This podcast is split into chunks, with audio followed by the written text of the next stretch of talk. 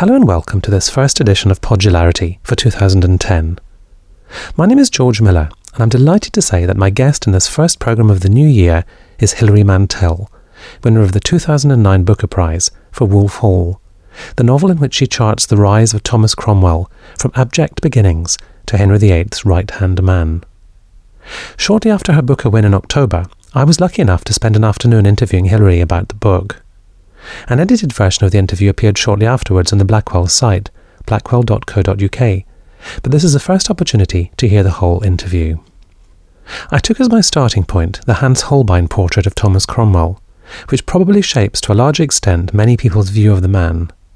In it, he looks hard, cold, even cruel. That portrait is incorporated cleverly into the fabric of this novel. Late in the novel, Cromwell is confronted with a vision of himself that others see, and it comes as a shock to him. I asked Hilary to tell me more about what she was doing in that scene with images and self images of the man. Yes, I, I think when Holbein painted a courtier, he was in a way painting the man's office, and a, a Tudor uh, minister didn't want to look pretty, he just wanted to look powerful. But of course, because Holbein's a genius, there's always an extra dimension there. In my book, when Cromwell sees the portrait, he is rather shocked by it. He's got no illusions about being handsome, but the hardness of the portrait takes him by surprise. Either the way his hand is gripping the roll of paper as if it's an offensive weapon. And he says, I look like a murderer. And his son says to him, Didn't you know? Which is quite a shocking moment, really. Now, what I noticed immediately about the picture is how Cromwell is penned into a small space. It looks as if Holbein has said, Sit there, and then he's pushed the table against him. There's another table at the side of him. He actually can't move. And in my second book, Cromwell learns to live with the portrait. But he realizes increasingly that Hans was right, he can't move. His scope of action as an idealist as opposed to a practical politician is now severely curtailed. And so he says, artists know the truth before we do. So I wanted to consider what might be the experience of having your portrait in your house, learning to relate to it as, as another self. And then later, though this is out with the scope of the book, the original gets lost, which is quite piquant because, of course, I think the original Cromwell has got lost. So it's a sort of moment of confrontation, really, of him seeing himself in a an outsider's perspective, which in the book itself maybe he's not he's not confronted with so very often. Yes, I don't think any of us can be aware, even now in an age when we see multiple photographs of ourselves, of quite how we present ourselves to others. And in this age, of course, images were much rarer. And it's perhaps rather unfortunate that that portrait and, and the miniature which is very akin to it, are the only images we, we have of Cromwell. Mm. Or the, they're the only surviving images, anyway. And certainly, you have a sense of a very grim person, which is very much at odds with the picture the Spanish ambassador gives of him, because he emphasizes that in conversation, Cromwell is someone who lights up and that heavy face is mobile and his eyes are always on your face. And he's always, the ambassador says, trying to work out what you make of what he's just told you. So you get almost the opposite impression. And of course, he was a man of terrific energy. And that's why it interests me that Holbein seems to have penned him in there so that he's forced into stillness. It's as if someone is forced into taking stock of themselves. I know that Wolf Hall is a book that you wanted to write for a long time, and I wondered did you those years ago know that you wanted to write about the Tudor court, but not that Thomas Cromwell was going to be the way to do it? Or was Cromwell always, from the very first time you conceived the project, was he the way into that world? Very much I wanted to write about Cromwell. There isn't any other figure I would have picked. He was the main attraction because I was really interested in the path he took from very humble origins to the councils of state, to be the king's right hand man, to be an earl. Other people rise from a humble background, but they invariably come through the church. Cromwell didn't take that path. He, he very much created the conditions in which he could succeed. But by doing so, huge backwash of resentment and ill will, which I suppose must have seemed in his own mind indefeasible at times. He had the, the example before him of his patron and mentor, Cardinal Wolsey, and, and his fall in power. And so you might say he must have known that all along he was bound not to succeed. And you know that saying, all political careers end in failure sooner or later. But he obviously thought the game was worth the candle. Yeah. With the odds stacked against him, he he persevered. And if he had been able to do even a fraction of what he would have liked to do, the, the country would have been a very different place. But he was always fighting against a self interested parliament and against entrenched conservative interests. But I'm interested in the radicalism of his thought, which I will be able to unfold more in the sequel to Wolf Hall. As a novelist, it must have been attractive to you that there was a big blank in his from his mid-teens to his mid-20s when he goes abroad. We we we know really very little about what he was doing, and I imagine that that allows you certain imaginative freedom as a writer. Yes, it did. Although I, I chose not to construct his story, I chose to construct it only through his memory, which comes in flashes. I wanted to to catch the process of memory as it's happening, which is haphazard really, not logical, and we never know what triggers episodes of the past to come back and possess us. So that was the way I wanted to work it. I think we're pretty sure that he did join the French army after he'd run away from home at the age of around 15. And then there are various sightings of him in different Italian cities. The various rumours, some of which are collected by John Foxe in, in the Book of Martyrs, all these stories can't be true, but they're all of interest. And because I'm without sources really for this time of his life, there's a really rubbishy Elizabethan play about Thomas Cromwell, which is obviously the product of many different hands and seems to be various different plays as well, mixed together. But in this play, Cromwell is a kind of trickster figure. And he goes around Europe with his comic manservant, and they have adventures.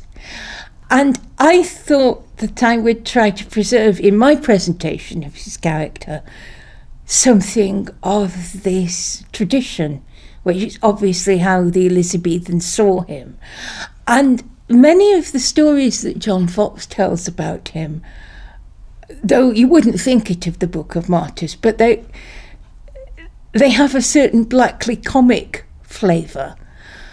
And I wanted to try to preserve that as well. This is Elizabethan tradition, but it's the nearest thing we have to go on. And it wasn't until later that Cromwell became the unsmiling and grim figure of the portrait.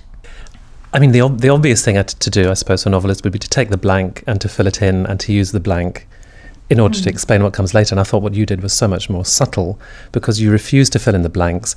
And in a way, you allow that blank to be something which everyone who meets him has to confront. Because yes. so often there are people saying, you know, who are you? And um, I think it's the Duke of Norfolk says you are a person, and that's about as far as he can get to define him. He's a person, but he can't he can't sort of place him and ascribe any kind of lineage or identity or explain him away. He cannot be explained away. And I thought it was very interesting the way you, you allowed little things from his past to kind of seep through, as you say, in memory, but but didn't sort of give a give an explanation of who he was.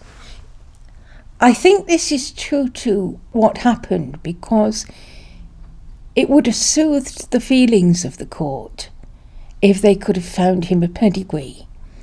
But when they actually came up with some obscure Cromwells who had been great men but had lost all their money, and they said, You're one of these, aren't you? He, he refused to be, which is a very singular thing for a courtier of that time to do. But I think maybe the mystery was valuable to him, that he didn't want to be added up by people there were all sorts of rumours over who he was. I mean, it's interesting that people said his father was an Irishman, which he was not, as far as we know. But what did that mean, you see, in the context of the time? It puts him as even more of an outsider. I think he may have been someone who was content to accept other people's projections and mirror them back and he doesn't seem to have taken any interest in putting the record straight. And uh, Henry at one point says he, he'll get his heralds onto the case and will construct him a mm. sort of, you know, manufacture him a, mm. a pedigree. And Wolsey, his his great mentor, creates all sorts of you know outlandish stories for him. So there's yes. there's clearly a desire to try to to try to construct something that will explain the man that he has become. Yes, yes, that's right. Well, this is my device that Wolsey tells elaborate lies about him, which of course don't fit at all the persona he projects. And this is a sort of running joke. But the thing about the construction of the pedigree is, is actually real. Cromwell's reaction was to say, I wouldn't wear another man's coat. That is to say, another man's coat of arms, uh, for fear that he should rise and pluck it from about my ears. And he obviously had a feeling that it was essential to preserve that integrity, even if he was the only person who knew where his integrity lay. And his past, I assume, was a source of shame as well, because it wasn't simply the fact of coming from such a low place, as his contemporaries said. It was the fact that his father was always in court, that he was a drunk, he was violent. If it hadn't been for his long record in the local courts, we wouldn't know anything about the Cromwell family at all. Do you say come from a low place, and the, and the book starts literally with with Cromwell on the ground, uh, you know, as mm-hmm. low as he can go. But he's been beaten, he's been abused by his father, and that relationship, you know, from the start is clearly is clearly one that has set the tone for, for much of the man he, he he goes on to become. That you know deeply troubled relationship with his own father. There, there were all sorts of stories current in his lifetime about why he'd run away from England that he was in trouble with the law. And I've really chosen to believe that he was potentially in trouble with the law. He was certainly in trouble with his father. Starting off, as you say, at the point where he thinks, eh, my father could actually kill me now. So you, you start this great project with your your character half an inch from death. This scene brought in its wake all sorts of decisions that I hadn't yet made about the book because as soon as I saw this picture in my mind, I realised that my viewpoint was actually behind Cromwell's eyes as the boy looks at the stitching of his father's boot. I had realised the viewpoint, and that brought the present tense with it. So all the decisions about the book had really been taken in one line. I think Henry VIII has an ambivalent relation relationship with his own father. In many ways, Wolsey stepped in to be his father, um, and a much more indulgent and cheerful father, much more understanding than Henry VII had been. And in a sense, I think, although there was not much more than about 15 years between them, I think it's possible that Cromwell found a good father in Wolsey also.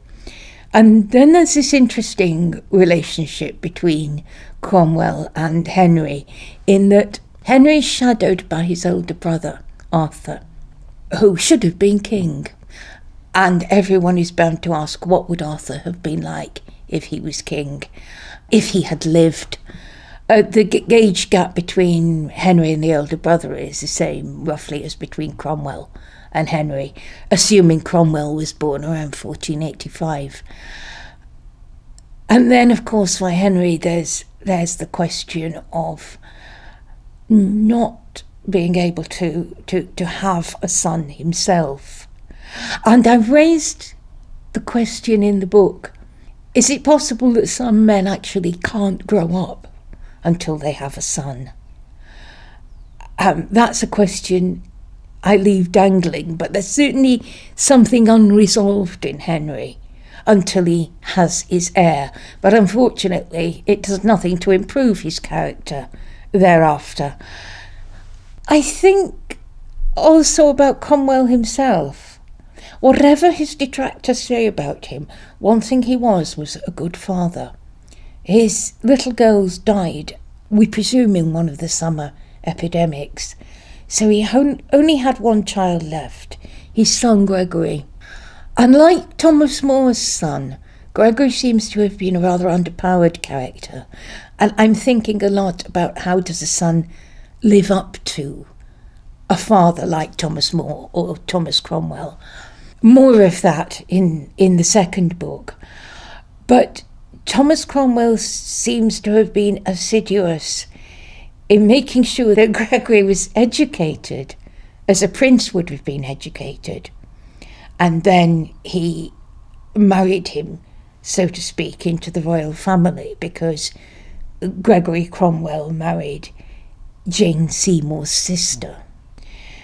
So, for the blacksmith's grandson then to be related to the king, this was obviously a very purposive path Thomas Cromwell was walking but he took the utmost care of Gregory, and it was obvious that Gregory was not to pass through any of the experiences that he had had himself, which of course does raise the question if your father arranges every step of your growing up, how do you ever manage to do it? And although he he lost two of his three children, uh, his own children, he does act as a surrogate father figure for many other young characters in the book, doesn't he? Yes, his nephew, Richard, uh, took his name and became Richard Cromwell. He's the ancestor of Oliver Cromwell. He was a talent spotter and he was a nurturer of talent wherever he found it. And he didn't obviously, he didn't mind about people's backgrounds, and sometimes you think it was a commendation to him if someone who came along was a bit rough around the edges, because he could see his own story mirrored in theirs. And there's a wonderful letter he wrote recommending someone to be taken into a household, a young man whom he says I grant you appearances are against him, and he's somewhat wild, but then he goes on to say that uh, he thinks he will prove a very loyal servant if he's properly trained. And he's very intent that people should have their opportunities and that one mistake should not be held against them.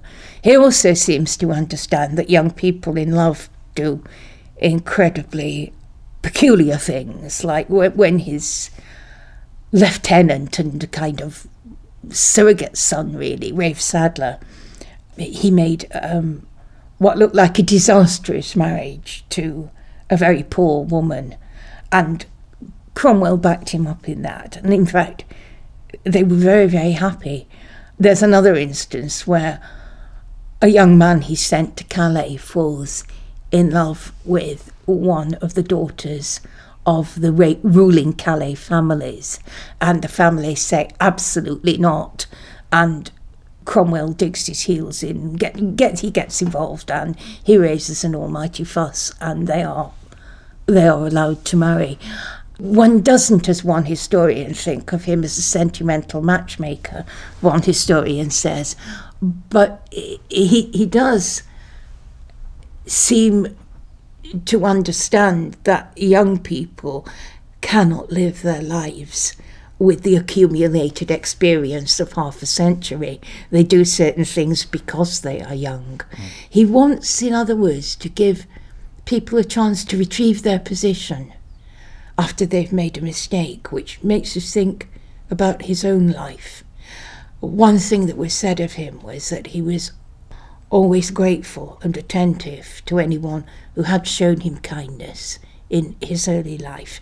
So we must assume that he felt that sometimes he'd come to the brink of disaster and someone had hauled him back. Personal persons unknown, unfortunately. You mentioned the point of view and how it really sort of sprang from that first scene and, and feeling you'd you'd found the voice. And I think you compared it to the sort, of, the sort of camera. And I thought that was a very good analogy because, in a way, it's not a first person narrative, it's a third person narrative. Mm. And it's as though the camera is maybe on his shoulder or yes. sometimes in, identical to his eyes, but sometimes just at one slight remove. So it's it's right. it's not it's not coming through the first person, but it's coming through a third person that's that is very close to, but not identical with Cromwell's own consciousness. I think that's right. It's it's another way of doing things. It's it's very intimate, and this is why I always say he, and not Cromwell. I try to call him by his name as little as possible because we just assume that he is Cromwell unless we're told otherwise, and we're looking through his eyes. And then it came to me that actually I should organise this book as if it were a series of films. And this is why in each chapter I have three sections, and you have a third act which is shorter and some kind of payoff to the rest. Well, once I got that idea, it helped me to organise the material into a dramatic shape because the facts are so intractable and the facts are so many. And when you want the facts, they simply aren't there. That just handling the data and finding a form for it is one of the challenges of this sort of book, I think. That's not something I expect the reader to notice. It's just, I think that the organisation and structure you put into a book is not directly perceived by the reader, but indirectly it's what holds the thing together and helps the reader feel safe in a complicated narrative. That there are these repeating patterns, and that seemed to work quite well. I, I I'll carry that over into the next book. Do you have a set of rules, or is it more intuitive than that for how you deal with historical reality? What you what you allow yourself and what you disallow in transmuting history into fiction? I suppose I do have a set of principles in that I have to give the reader a plausible version, I think. So the personnel have to be in place, the dates have to be right. So if I tell you that the king is having a conversation with the Duke of Suffolk, I might have made that fact up, but I have to be sure that Suffolk is within conversational range so that I can say could have happened that way. I draw the line pretty tightly around what we can establish as fact. I don't make things up unless I have to, I suppose. I think I probably draw the line more tightly than many historical novelists. But then once you're getting into people's heads, what they thought is just the perpetual mystery. So I suppose you would say that the greater part of a novel is made up, no matter how reliant on facts it is. I try for every little speculation I try to have a grain of evidence. For instance, the the fact that through the book from childhood, Cromwell always contrives to have a little dog. This all comes from some letters that are exchanged between England and Calais in 1534, which is all about getting Mr. Secretary a pretty dog. He'd heard of this new kind of spaniel and expressed a wish for one, and it caused a great ferment in the London Calais axis because the question was who would get there first with dog, and so please, Mr. Secretary. And of course, that's the kind of tiny personal detail that's a gift to a novelist. And you think, I can really do a lot with that. So there's very little that solely originates with me. It w- will originate in some tradition about Cromwell or some footnote or some. At worst, I'll be reading between the lines of something. There is probably an exception to that in that Cromwell had an illegitimate daughter, and beyond the fact that she existed, we know very little about her. She comes briefly into the records in an incredibly obscure way. She's in the, the, the archives of the County of Chester.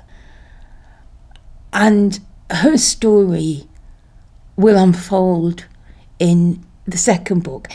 I feel that this is something that a historical novelist can't afford. I can't afford to lose. A biographer would say it in a line or two. But when you're a novelist and you've got this character who's lost his two daughters and then another daughter appears, then that has got to be a story. So the setup for it occurs in novel one. The payoff will be in novel two. Beyond the fact of her existence, I can't account for her. And yet, it seems to me the fact of being a novelist demands that I get down and do the work and work out a story which will be plausible for this girl. And that reading between the lines that you just mentioned is presumably even more important when it comes to capturing the emotional life because you can you can extrapolate sort of uh, factual re- realistic details or fr- from those but tell me about how you try to recapture those 16th century mentalities because if you i mean if you read that you know if someone reads the, the dry documents that are preserved often they will seem very remote. They'll be linguistically remote. Their ideas will often seem preoccupied with things which are very remote to us. And yet, on the page in your book, they are they are living, breathing people with with passions. So, how does that act of imagination come about? Do you think? That's a really good question because this is the the nub of it, I suppose, and it, it's almost impossible to answer. There's there's a certain document which is a list of um, figures, um, sums of money. When I, I got this, when I saw this, I got incredibly excited about it and wanted to rush around showing it to people and say, look, look at this, isn't it beautiful? Whereas actually it's just a list of figures. But what it is, it's Cromwell saying to Henry, this is where your money comes from and it's all one piece of paper. And the idea that someone could boil down something incredibly complex and casually push it across the table and say, that's all you need to know, tells you a great deal, I think, about Cromwell's mind and about his relationship with Henry. Yes, I mean, first of all, there's the fact of the gap between them and us. And I think the only way to start bridging that is to try to get a sense of their cultural hinterland. Think what books they had, what, what stories they'd grown up on. Books are actually a very important part of Wolf Hall. I wanted to know if someone had read a certain book, what did that book actually look like? What were the illustrations in it? And so on the story of King Arthur is very much knitted in to the Tudor legend, and there's a very exciting moment when Gregory Cromwell gets a new King Arthur book and everyone clusters around to look at the illustrations. And I think you want a sense in that way of what people's cultural hinterland is and also how they, as individuals, perceive the world. Cromwell had been in the cloth trade. Uh, he'd been with his father in law in a wool trading concern. He'd also lived in Venice and Florence, where the luxury fabrics were made. And the world to him is very much a matter of texture, weight, dyes, colour. So that gives me a fix on how he might have looked at things. And the only way then, I suppose, is to try to feel your people's lives from the inside out. You want to get so that you can feel their clothes on your back. You need to know all the basic things about daily life. It goes without saying. That's not as easy as, as it may sound because I think you have to assimilate it rather than just be aware of the facts. For a long time, I couldn't see the Tudor world because I was used to looking at the 18th century world, and it's surprising how you can go about with a pair of a sort of magic goggles where you only see 18th century beauty, 18th century proportion, and when you look at a landscape, you slap a frame around it in a particularly 18th century way and you're aware of the picturesque and so on. I had to junk all that and I had to start looking at landscapes. Let's say you look at a piece of countryside and you're thinking, what are we going to do with this? Is it down to sheep or, you know, um, is this agricultural land? What will we make it yield per acre? You fall into that use, utilitarian mercantile mindset where everything can be costed out and put down in a page of an accounts book. How you do that, I don't quite know. I think it's just one of the reasons why a book like Wolf Hall takes a lot of time. Hmm. Because you can't just slap the facts together and get on with it. You have to be aware of the psychological shifts as well. The fact is that they are much more fond of authority and tradition than we are. Questioning, which is a virtue with us, is a vice with them. Same goes for ambition. You have to recast your moral universe so that ambition is a dirty word, and someone like Cromwell has to spend a lot of time and mental energy denying that he is ambitious, while manifesting that he is ambitious in every fibre of his being and the psychological tenderness is not all on our side either. I was surprised sometimes to find what care people took of each other's feelings in an age when they did the most deplorable things to each other's bodies.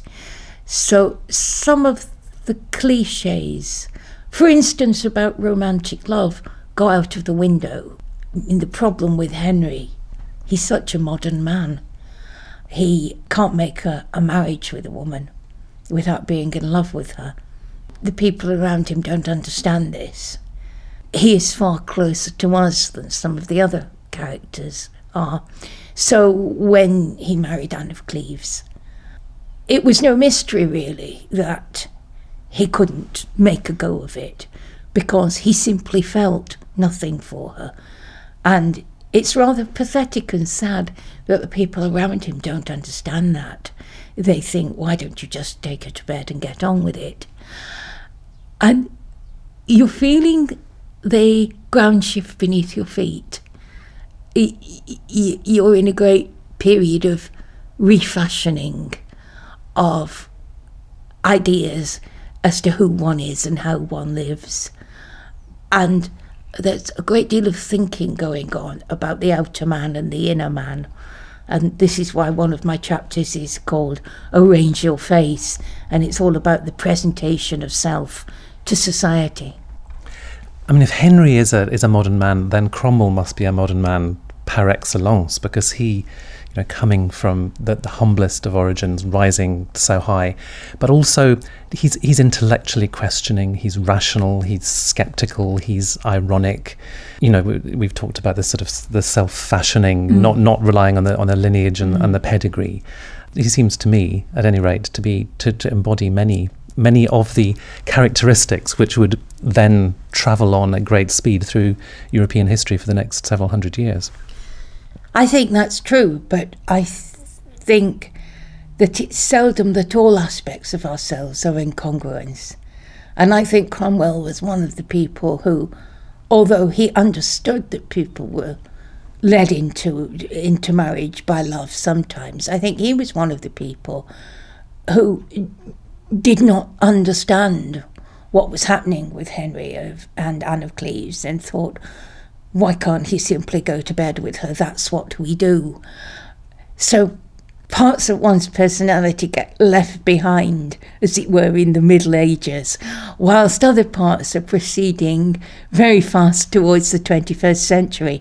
It seems to me that Cromwell probably understood money, understood economics at a level that perhaps many of his contemporaries didn't. I think he was probably an economist and they were accountants.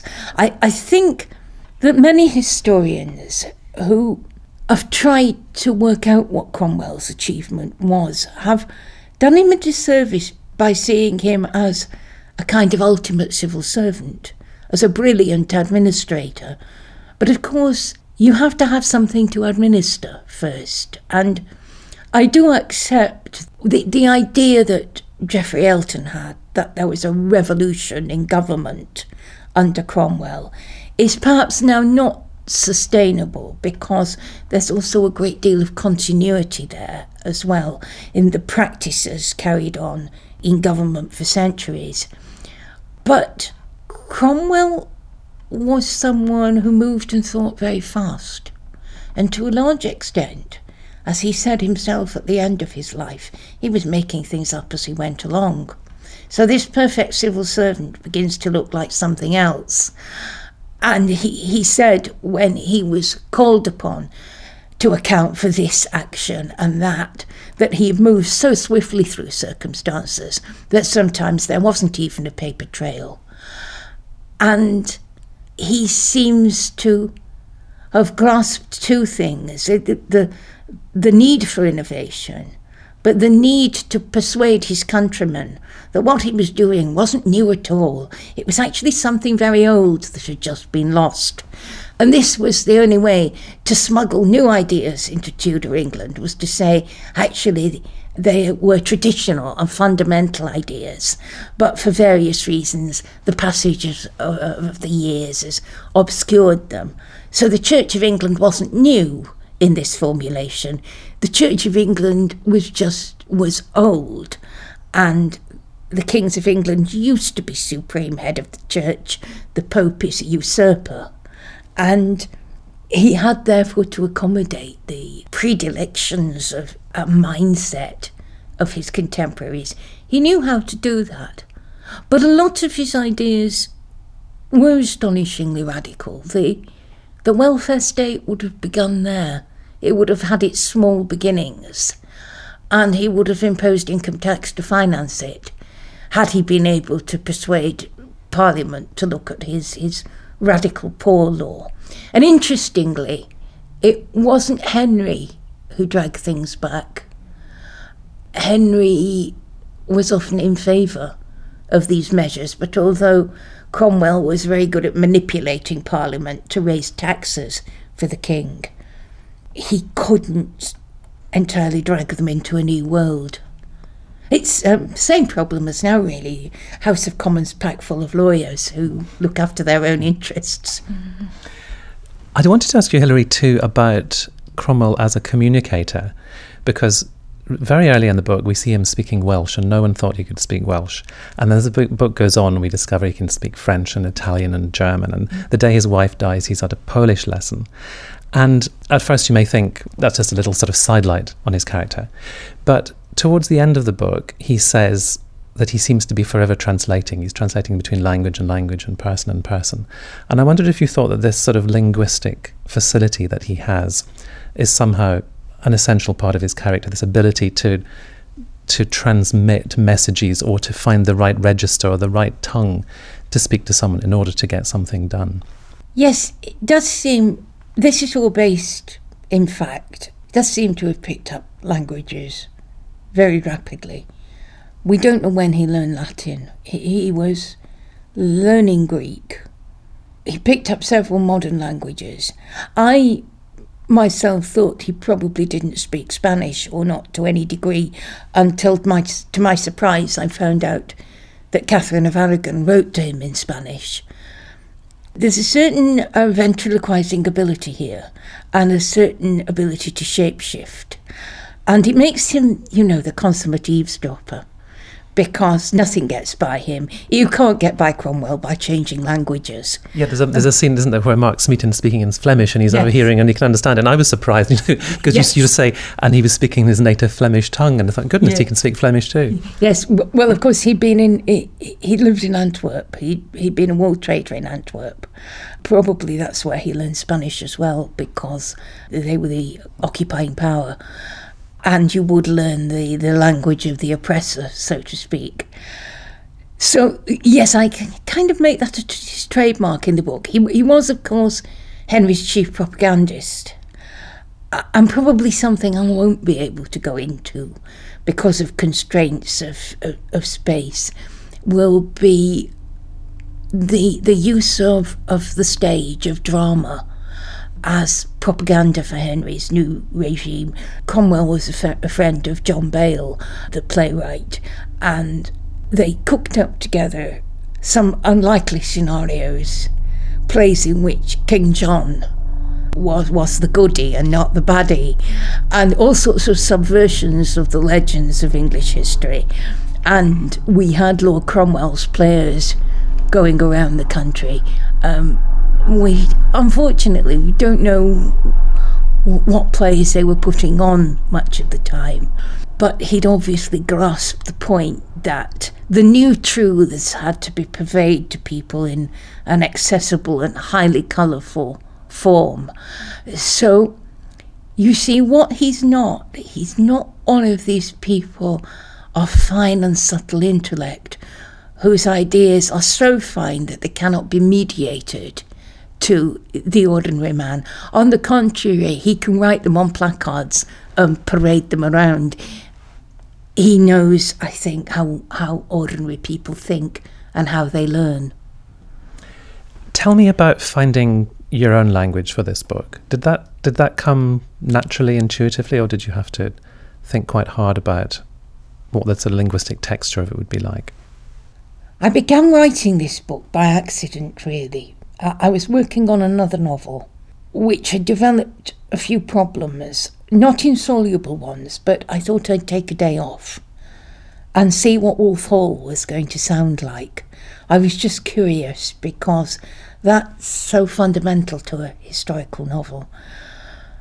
And then when I wrote my first scene, my first chapter, the, this the chapter in which Cromwell runs away from home. And so uh, our speech is demotic. He's with his own family. Uh, this is not courtier speak, and I had to find a language for them. It seemed to emerge fairly naturally, and I felt the important thing was to try to catch some of the vigour of Tudor English. Not to let them have ideas they couldn't have rather than become fixated on whether a certain word was in use.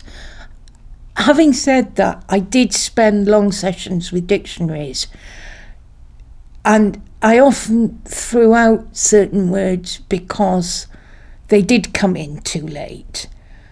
Probably when people read the book and they think its idiom is very modern, this is really hidden from them that I did do a lot of work in that way. What you can't get at, of course, is how people spoke. But through letters, which were so often dictated, you can get some idea of the rhythm of language. And also, there's the invaluable George Cavendish, who was a servant of Cardinal Wolsey and who wrote a memoir of him, a very pacey autobiography, biography rather. George was at the Cardinal's side through his glory years and through his fall, and he was at his deathbed. And 20 years later, he decided to write it all down. And he did it as if it were a novel with, or, or almost like a film with wonderful jump cuts. And he writes dialogue. And you think, very well, some of it he's reconstituted, but some of it you think it must have lodged in his mind. So through George Cavendish, you can hear Cromwell and Wolsey talking to each other. And this was so valuable to me. And I would say I use that book as a template for much of the language.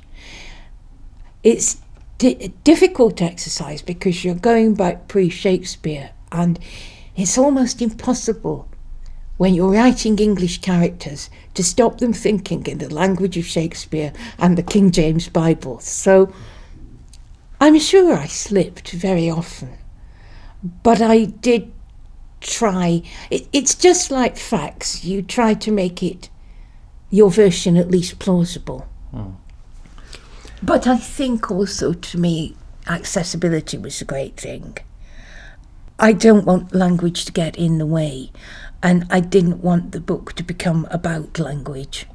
I also wanted to compliment you on your your virtuous use of punctuation. I mean, it's something which you know maybe maybe a lot of readers don't pick up on. But I, I thought there was an immense subtlety in the different weight that you accorded to punctuation, the difference between a colon here or a semicolon there, and that really the rhythm of the prose was really enabled by the way that you you thought about those things. That that governs governs everything for me.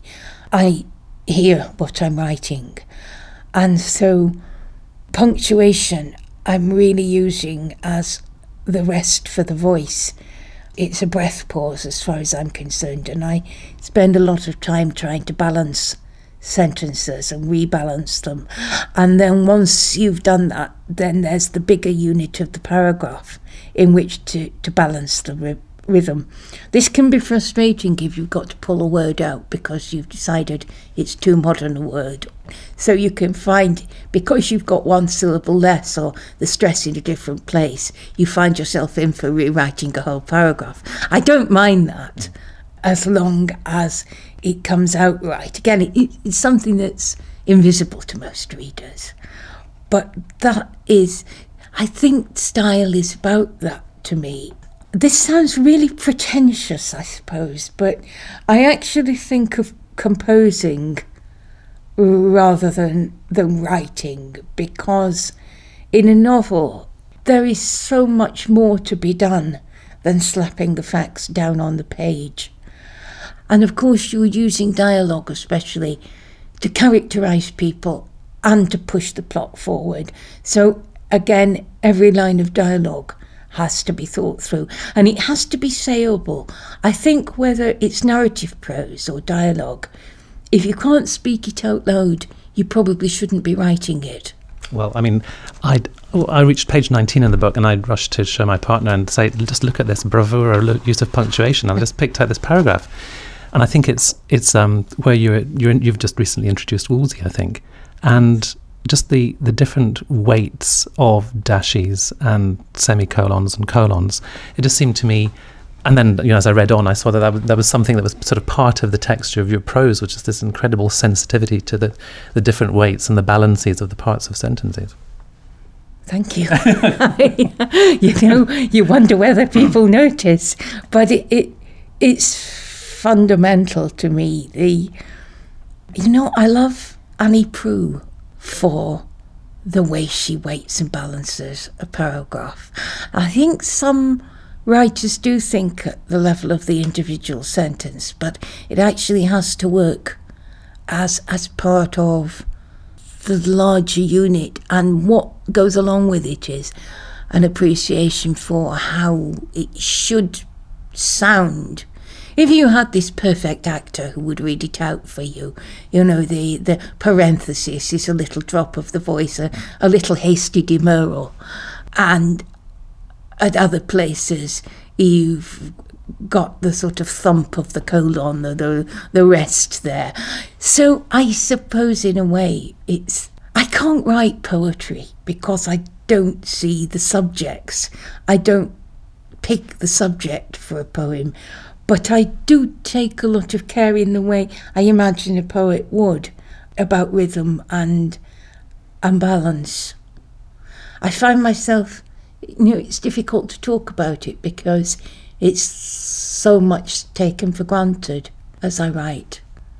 If Wolf Hall rehabilitates, to, in a sense, Thomas Cromwell's reputation, I suppose Anne Boleyn is one character who's uh, who, in your estimation, perhaps uh, has been overvalued by history. Would that be that be fair? She's quite a she's quite a hard, calculating.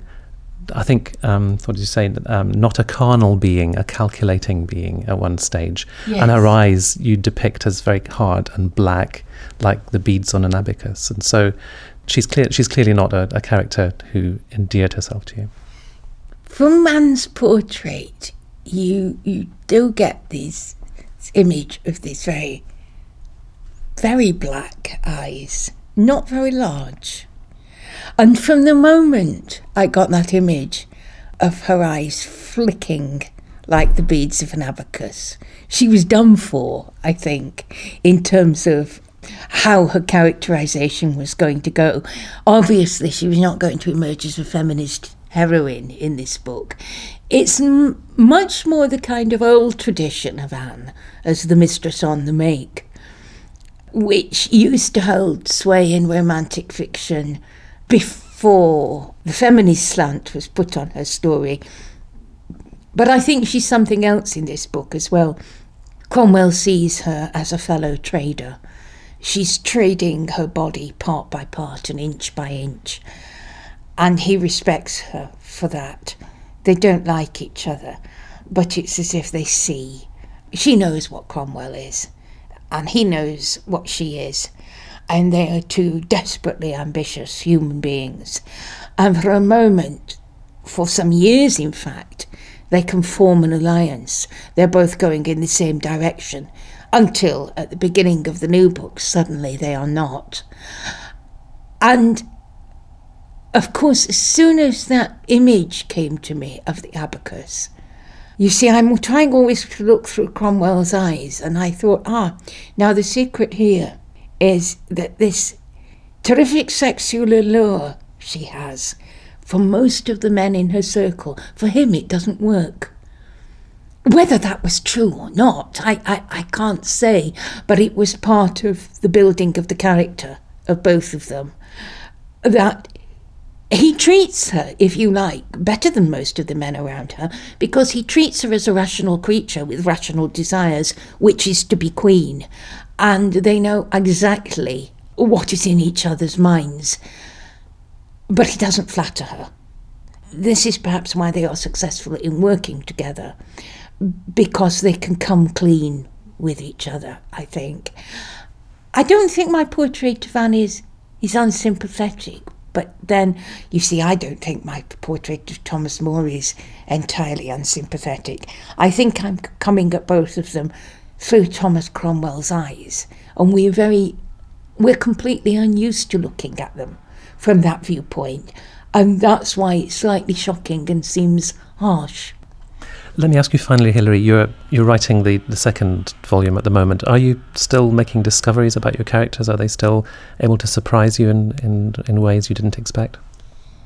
Yes, absolutely, because when I go into a new scene, I've by no means decided how it will unfold.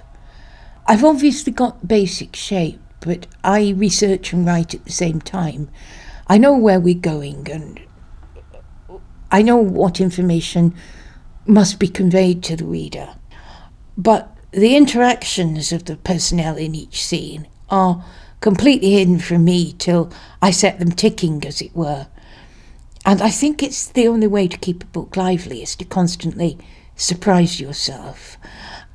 To work creatively, it has to appear that your characters have free will. If you're writing a historical novel where you've essentially made all the decisions on the basis of research before you start, you're going to have something that's dead on the page. And what you have to do is at least to appear to turn the people loose in each scene to do their best or do their worst. So I try not to overplot. I try to do it in the same way as I would do a contemporary novel. So, what I have to do, because I do know the end, and we all know the end, I have to suspend that knowing. Actually, in, in the New York Review piece, Stephen Greenblatt put it far more neatly than I can because he said that for Mantel, the idea of the historical novel is to arrive at a position of ignorance. And that's absolutely right. We're trying to not exclude irony, but to exclude hindsight. I was talking to Hilary Mantel about Wolf Hall, the book which won the 2009 Booker Prize for Fiction. I hope you've enjoyed this programme, which was sponsored by Blackwell Online.